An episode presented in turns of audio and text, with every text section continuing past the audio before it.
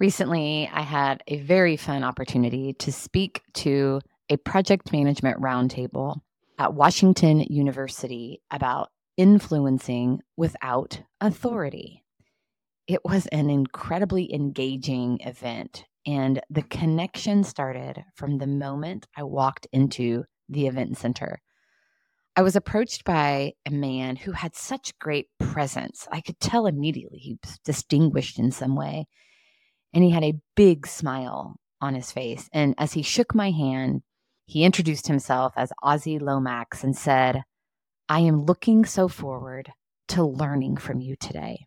We chatted briefly, and it set the tone for all of the other introductory conversations.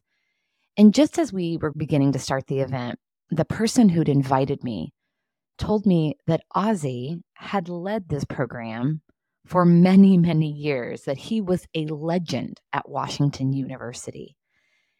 While I certainly had felt that through his presence, he had started our conversation with, I'm looking forward to learning from you. There was no ego, there was no pretense. He didn't find it necessary to share his background or his accolades. It was a pure growth mindset with which he showed up.